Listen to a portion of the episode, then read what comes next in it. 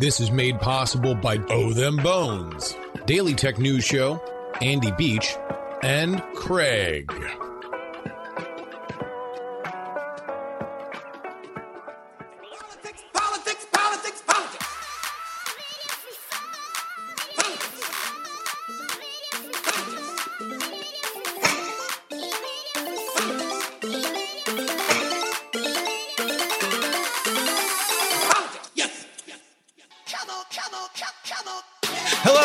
Welcome to a special feed drop. That's what we call it in the podcast biz, uh, where you take over somebody's feed and you drop in one of your own episodes.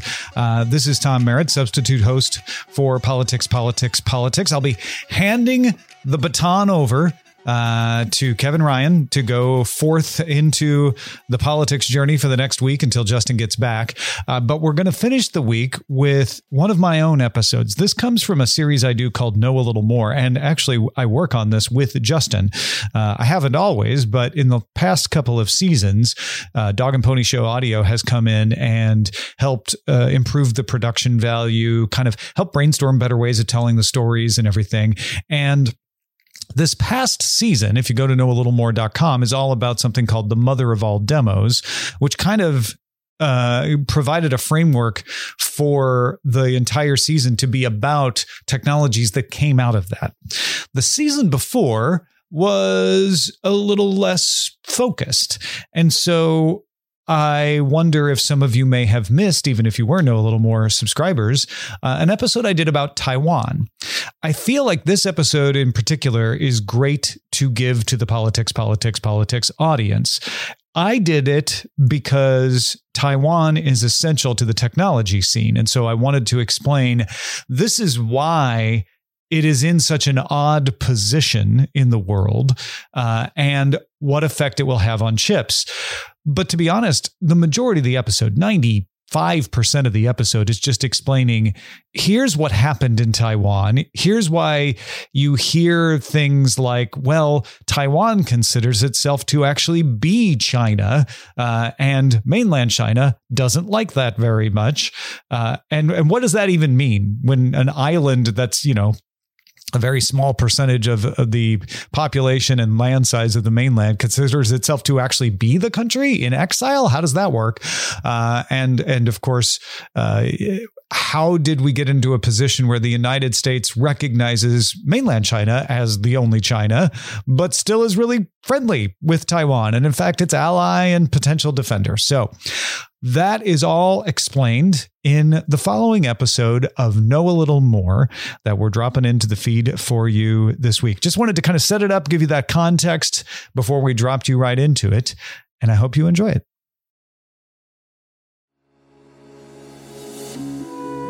Has Taiwan always been ethnically and politically Chinese? Why does everything say Taiwan ROC on it? Feels like I don't see anything with made in Taiwan on it anymore. Now it all says China. What happened there? Taiwan is at once one of the most vexing political situations on the globe and one of the most important places in the world of technology.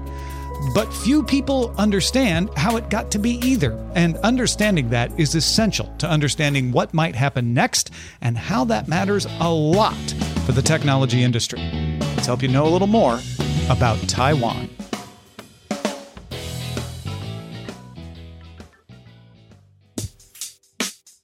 This is not going to be a Dan Carlin style dive into the history of Taiwan. I wouldn't even pretend uh, to try to take that on. The guy's a master.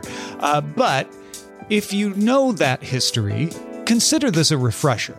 For those of you who know a little about the island, or maybe nothing at all, consider this an excellent starting point to understanding it. And for all of you, I don't think understanding it is likely to get less important in the coming years, because it's one of the places on Earth where it's conceivable to see an actual war involving China and the US happen, and it's one of the most important places in the world for building technology.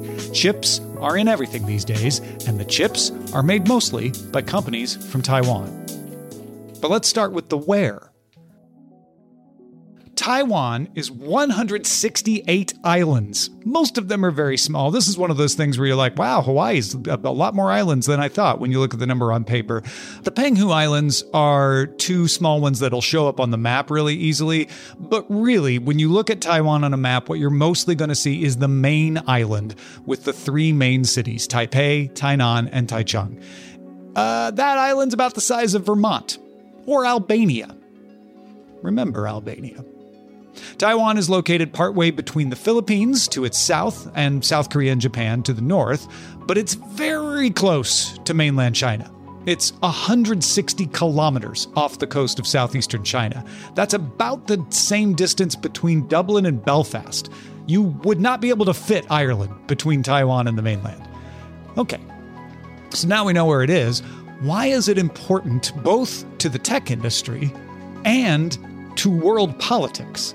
We'll get to the tech industry part of it later. Let's start with the dispute over what Taiwan thinks it is and what China thinks it is. Because Taiwan thinks it's China. Eh, it's oversimplifying, but you'll see what I mean. This is one of the most common confusions I hear from people when they talk about Taiwan and China. It's a little hard to wrap your head around. Taiwan's government officially calls the country the Republic of China. Not the Taiwanese Republic of China, not the Republic of China in Taiwan, the Republic of China. I mean, that's kind of odd, right? Isn't there already a Republic of China? Y- yes. The People's Republic of China exists on the mainland in what most people call China. That's the one with the capital in Beijing.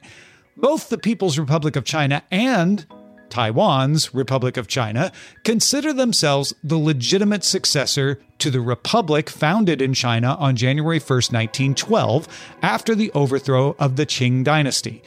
Where they differ is that Taiwan considers itself the true continuation of that republic, and the People's Republic of China says that republic ended in 1949 and was replaced by the People's Republic of China.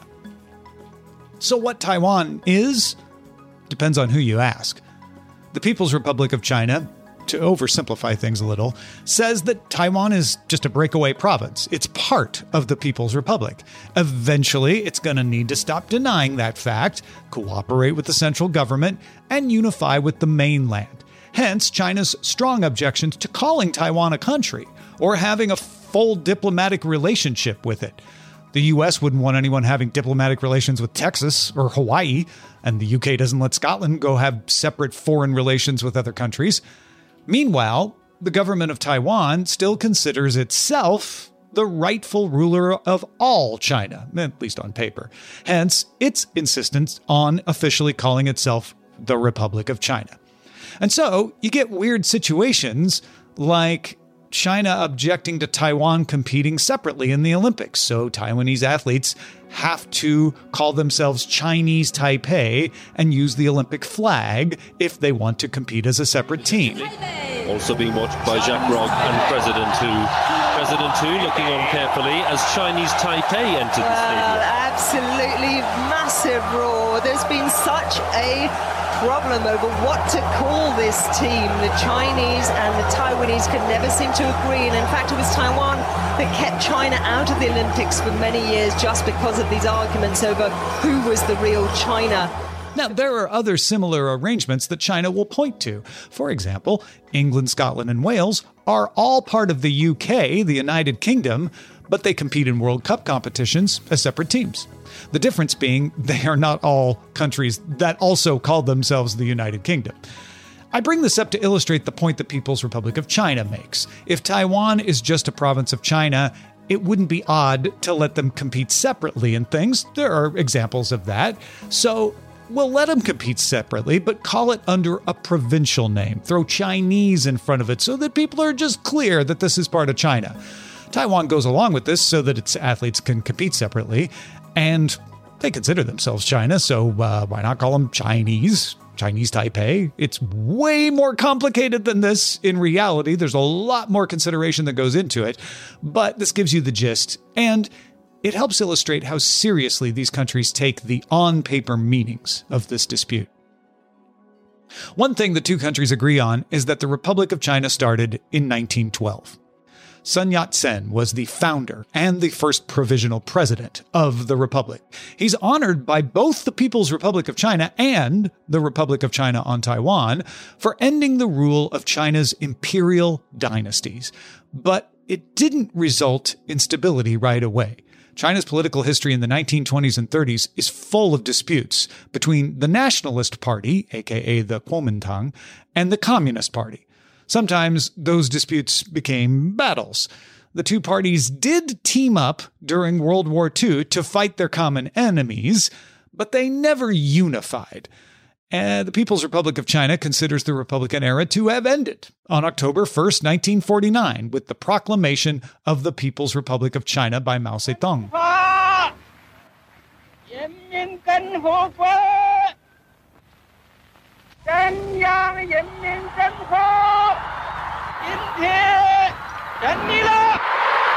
The Republic of China in Taiwan disagrees with that.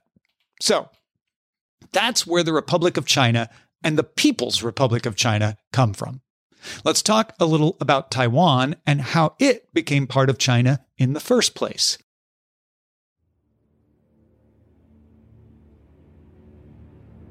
Let's go back in history. Remember, I mentioned those smaller islands, the Penghu Islands, off the coast of mainland China and off the coast of the bigger island of Taiwan? Those historically were often under mainland sway. Things kind of were a little loosey goosey. There'd be some patrols, maybe some tributes paid. The larger island, though, was somewhat independent.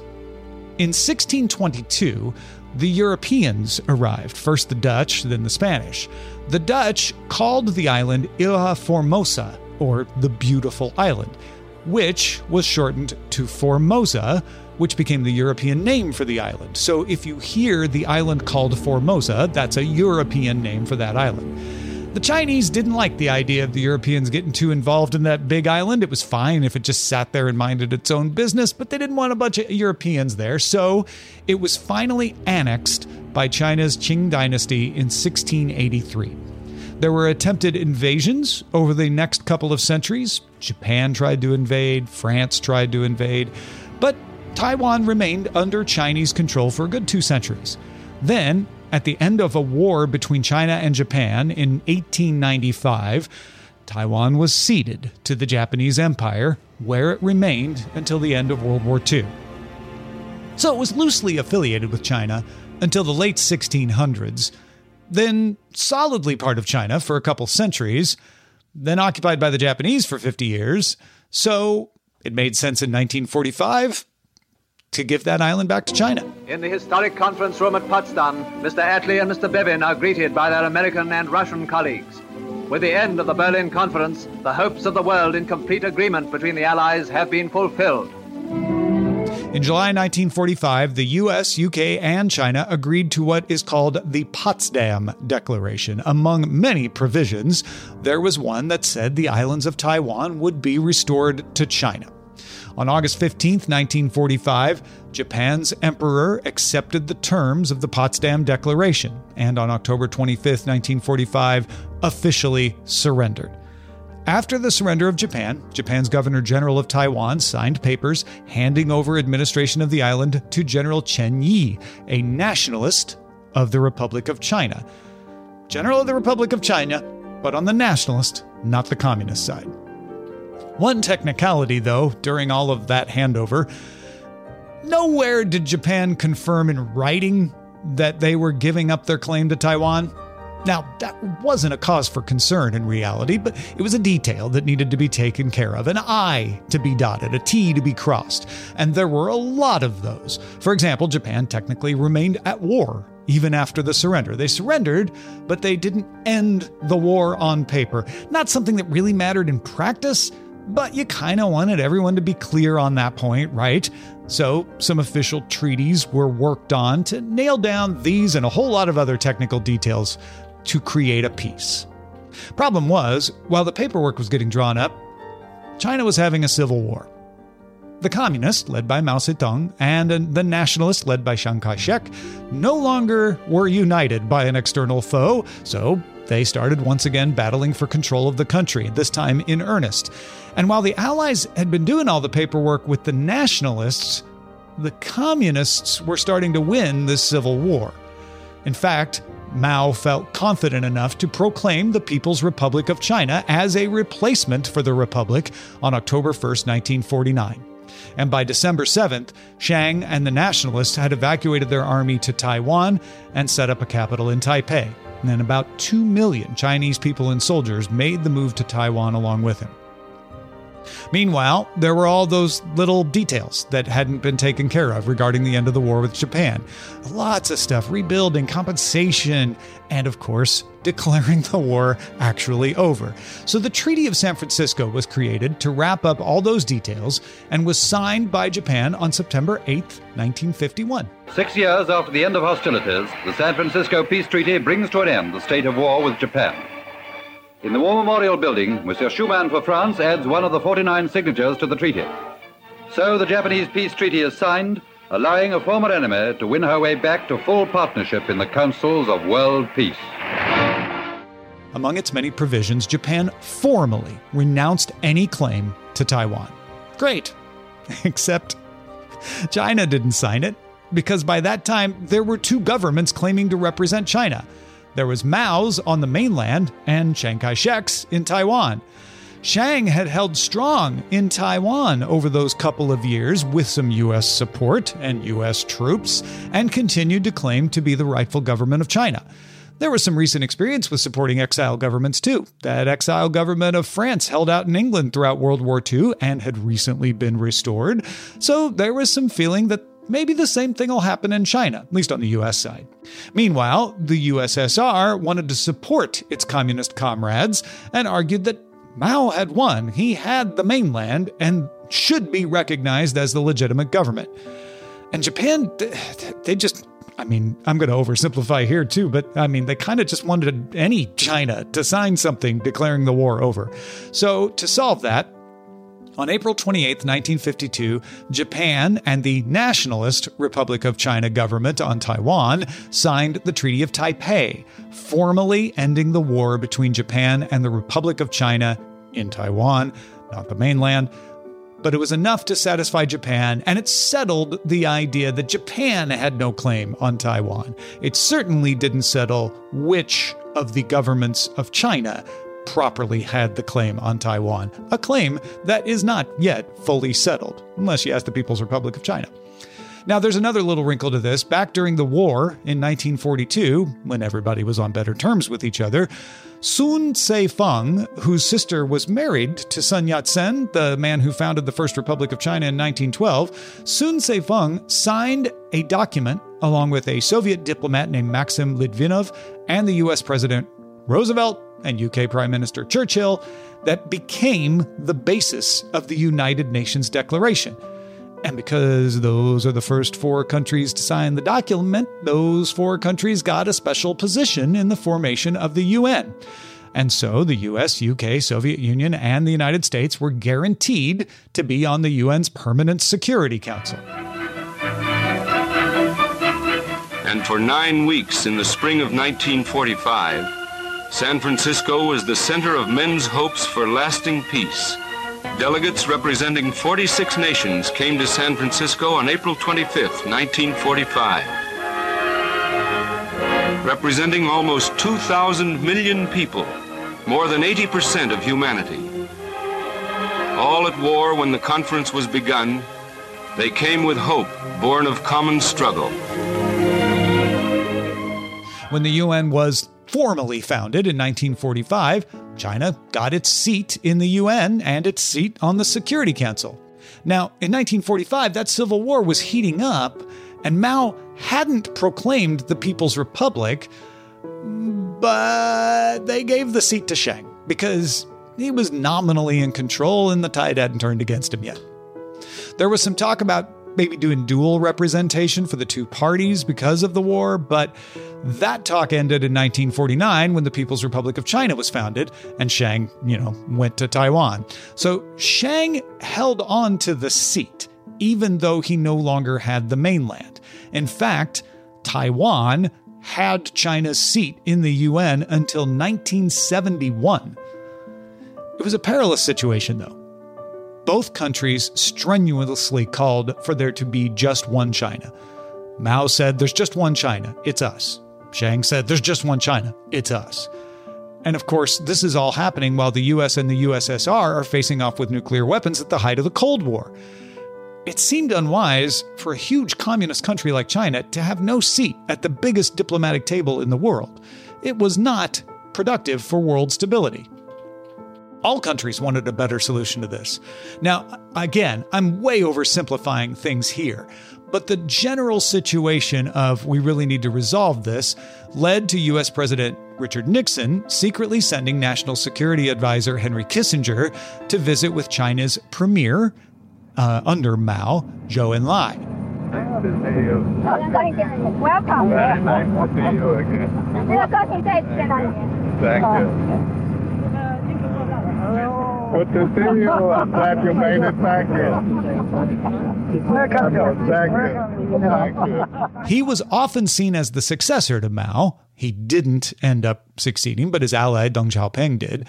Uh, Deng Xiaoping went on to govern China in the 1980s. In that talk between Zhou and Kissinger on July 9, 1971, Kissinger made clear that, quote, we are not advocating a two Chinas solution or a one China, one Taiwan solution.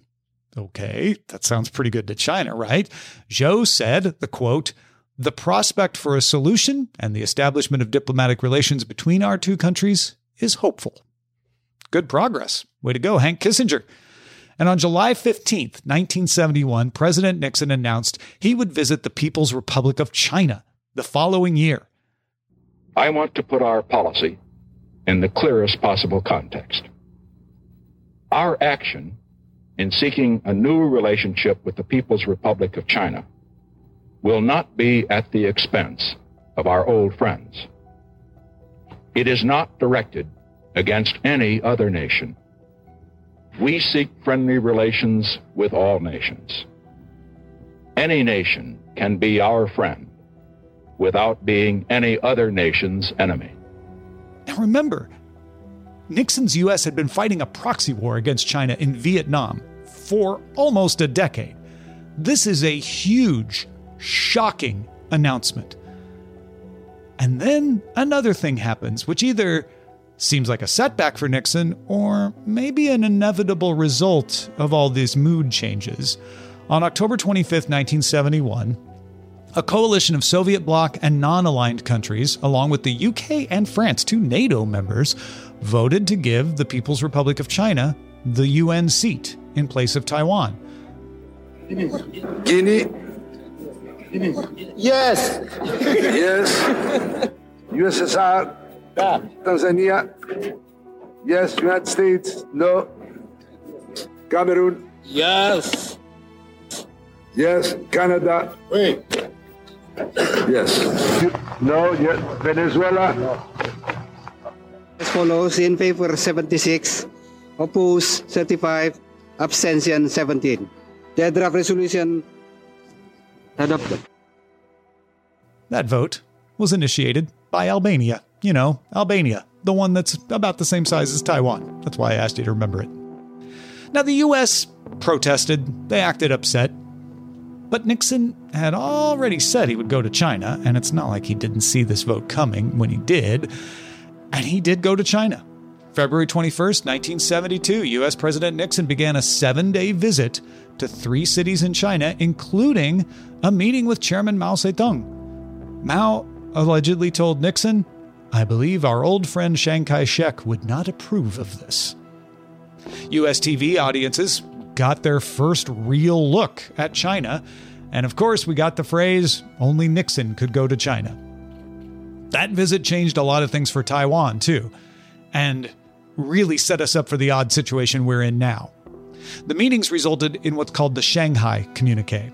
The U.S. acknowledged that all Chinese on either side of the Taiwan Strait maintain there is but one China.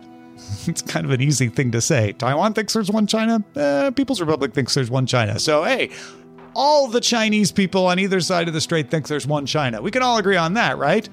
But they set aside that crucial question. I'm going to quote now crucial question obfuscating the normalization of relations. They said, look, everybody thinks there's one China. We're not going to let that get in the way. Clever little diplomatic sidestep that let them be friends, or at least friendlier, with both Chinas.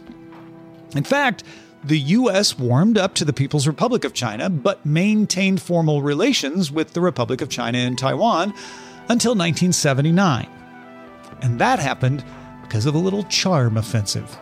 In 1978, China's Communist Party, post Mao, started really sweetening the deal. It declared that China was in a united front with the United States, Japan, and Western Europe against the Soviet Union. The Soviet Union had designs on China. They were neighbors with Mongolia as a little bit of a buffer. They weren't getting along. If China supported U.S. operations in communist Afghanistan against the Soviet supported regime there, the Mujahideen, mm, that's a whole separate story. China also conducted a military expedition against the U.S.'s old nemesis, Vietnam. China did all that. So, what are you going to do when somebody does all that for you? Well, on January 1st, 1979, U.S. President Jimmy Carter and Zhou's old friend, Chairman Deng Xiaoping, issued the joint communique on the establishment of diplomatic relations. The United States of America and the People's Republic of China have agreed to recognize each other and to establish diplomatic relations as of January the 1st, 1979. The United States recognizes the government of the People's Republic of China as a sole legal government of China. Within this context, the people of the United States will maintain cultural, commercial, and other unofficial relations with the people of Taiwan. This ended U.S. recognition of the Republic of China in Taiwan. Over. And established formal relations with the People's Republic of China. Done. It also ended the Mutual Defense Treaty with the government on Taiwan. No more U.S. troops stationed there. We're done. So, really? The U.S. just up and abandoned Taiwan? Not exactly. Because not everybody in the U.S. was pleased with the president just ending the defense pact with Taiwan. You see, the Mutual Defense Treaty with Taiwan had been passed by the U.S. Senate in 1954, and the Senate, particularly Senator Barry Goldwater, figured the Senate's the only ones who can undo that treaty. So Senator Goldwater brought a case to the Supreme Court, Goldwater versus Carter. But the court basically said, Our name's Paul. This is between y'all. It issued a dismissal based on the fact that the case was a political matter. And so they weren't going to rule on it and they vacated any of the lower court orders. The legislative and executive branches needed to work this out amongst themselves. They hadn't done all the things they could do to resolve this yet, so don't bring the justice into it. In fact, Justice Powell wrote in his concurrence that if the Senate had issued a resolution objecting to the dissolution of the treaty, then he thought it would become a matter for the courts. The Senate had drafted a resolution, but it hadn't voted on it. So, the US Congress actually took the advice and said, all right, we'll legislate this. It went to work on making a new law. And on April 10, 1979, the US enacted the Taiwan Relations Act.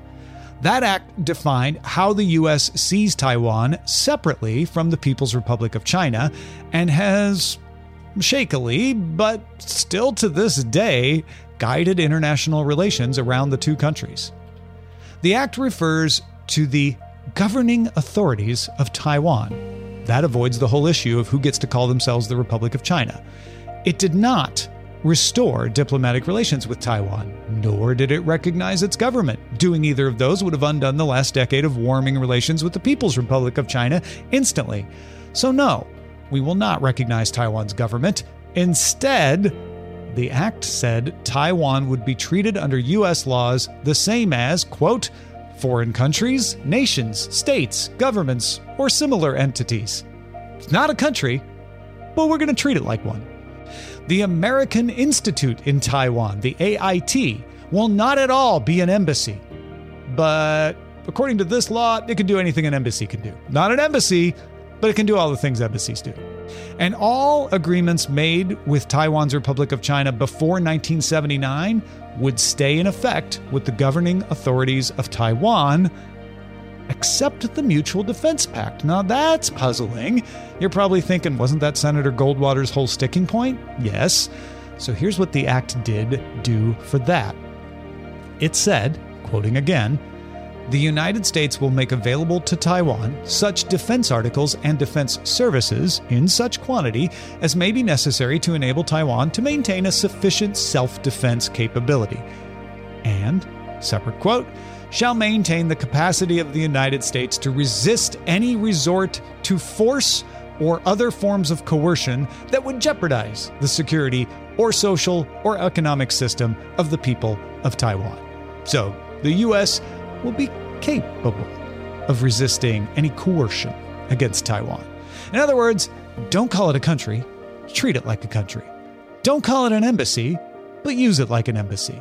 And don't call it a defense pact, but make sure Taiwan is defended. And crucially, through all of this, never once has the US recognized the People's Republic of China's sovereignty over Taiwan. This approach has been called strategic ambiguity. And so far, it has worked, kind of. It's still pissed off China. Oh, China was on the charm offensive. China was on the US's side. They were going to team up against the Soviet Union. And then this. China's official position is that the Taiwan Relations Act is an unwarranted intrusion by the United States into the internal affairs of China. Deng Xiaoping viewed the U.S. after this as insincere, a feeling carried on and amplified by subsequent leaders. And over the years, the People's Republic of China drifted away from being united with the West, especially the US, against the USSR, and instead has fostered alliances with developing nations. But the US has not backed off of strategic ambiguity. It reaffirmed the Taiwan Relations Act with a non binding resolution in the 1990s, a Congressional Research Service report in 2007, and a concurrent resolution in May 2016. All of those are symbolic, but they're all pointing to the fact that the U.S. says, nope, TRA is still what we think. For its part, Taiwan has pursued its own strategic ambiguity. You think it would have declared itself an independent country, right? But it has not. It has never declared independence because in the early days, it wouldn't make sense to declare independence when you're declaring yourself the thing you would be declaring independent from. You don't declare independence from something that doesn't exist. In Chiang Kai shek's view, he was in charge of the legitimate government of China. There was nothing to be independent from. However, since the US recognized the People's Republic of China, Taiwan's insistence on that point, their version of a one China policy, has lessened. It hasn't abandoned it, but it's become less strident. If it ever abandoned that policy, though, theoretically, Taiwan could just declare itself Taiwan. Like, fine, we're not the Republic of China, we're Taiwan. And then probably have a better chance of getting some recognition from world governments. Except China would not be okay with that. In fact, worried about the rising possibility of Taiwan admitting reality, China passed a law on March 14, 2005, restating that there is only one China. Taiwan is a part of that one China. It's illegal for a part of China, including Taiwan, to secede, and all means to a peaceful reunification should be pursued and that under that unification, Taiwan would get a lot of autonomy. Eh, you know, there's a lot of there was a lot of talk of one country, two systems, but in the law it said you get a lot of autonomy. However, if Taiwan declares itself independent, or is taken over by another country, or if all possibility of peaceful unification is lost, China can then, under this law, take non peaceful actions. The law states if it does go non peaceful, it must do so while protecting Taiwanese civilians and foreigners as much as possible, as well as, this is the reason I bring it up, Taiwanese interests in the People's Republic of China. Pay attention to that, because that includes Foxconn and TSMC plants.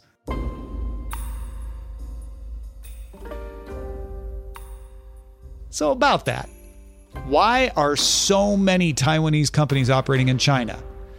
Well, despite this huge difference, relations between Taiwan and China cooled off quite a bit in the 1990s. It seemed like China was hoping maybe they could just win over Taiwan by being economically cooperative. And the two decided to ignore their diplomatic differences and focus on economic ties. In fact, by 2002, China became Taiwan's largest market for export. China hosts approximately 4,200 Taiwanese enterprises, and more than 240,000 Taiwanese people work in China. This dependence on China's economy is described as a blessing or a curse, depending on who you ask. On the one hand, it has made Taiwan dependent on China, which gives the People's Republic leverage over it. On the other hand, close economic ties do make military intervention more costly for the People's Republic. Taiwan's economic success is largely down to tech. The Taiwan Semiconductor Manufacturing Company, or TSMC, founded in 1987, has a market cap equal to 90% of Taiwan's GDP. It is in the top 10 largest companies in the world by market cap and a bigger semiconductor manufacturer than Intel or Samsung. It's huge. It makes all the chips. I mean, it doesn't literally make all the chips, but it kind of makes all the chips.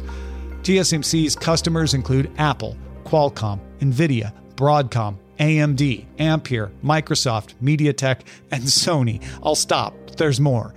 It makes about 60% of the world's semiconductors.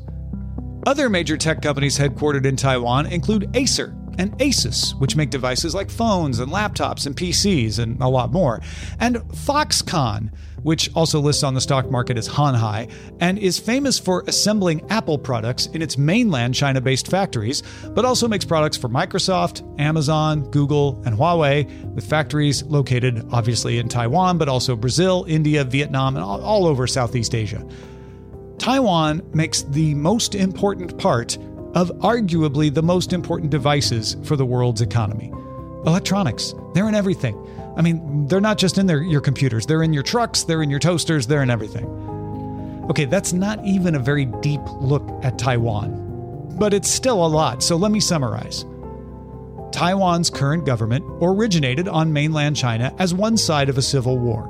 Taiwan operates under the fading narrative that it is the true government of China, but it still says that on paper and on people's passports.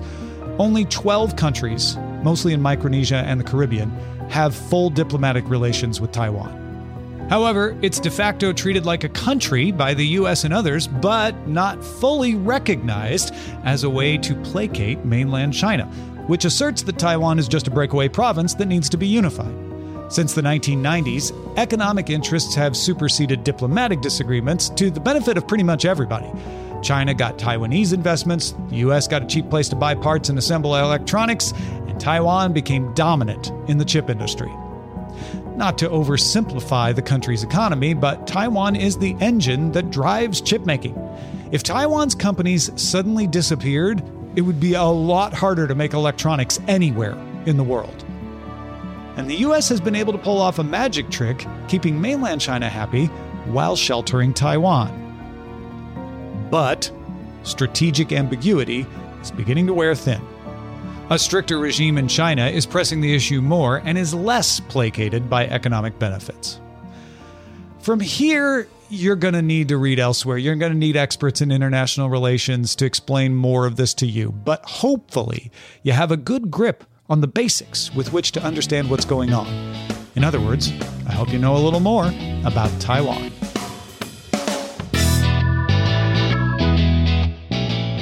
Know a Little More is researched, written, and hosted by me, Tom Merritt. Editing and production provided by Anthony Lemos in conjunction with Will Sattelberg and Dog and Pony Show Audio. It's issued under a Creative Commons Share Attribution 4.0 international license.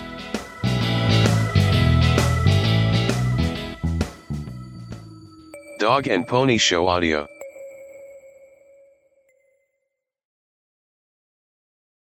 Relations between China and Taiwan cool. Taiwan. I did some stand up in Taiwan about six years ago, and I left my scarf in a hostel. Can you ask Taiwan if they've found it and to send it to me if they have? Thank you.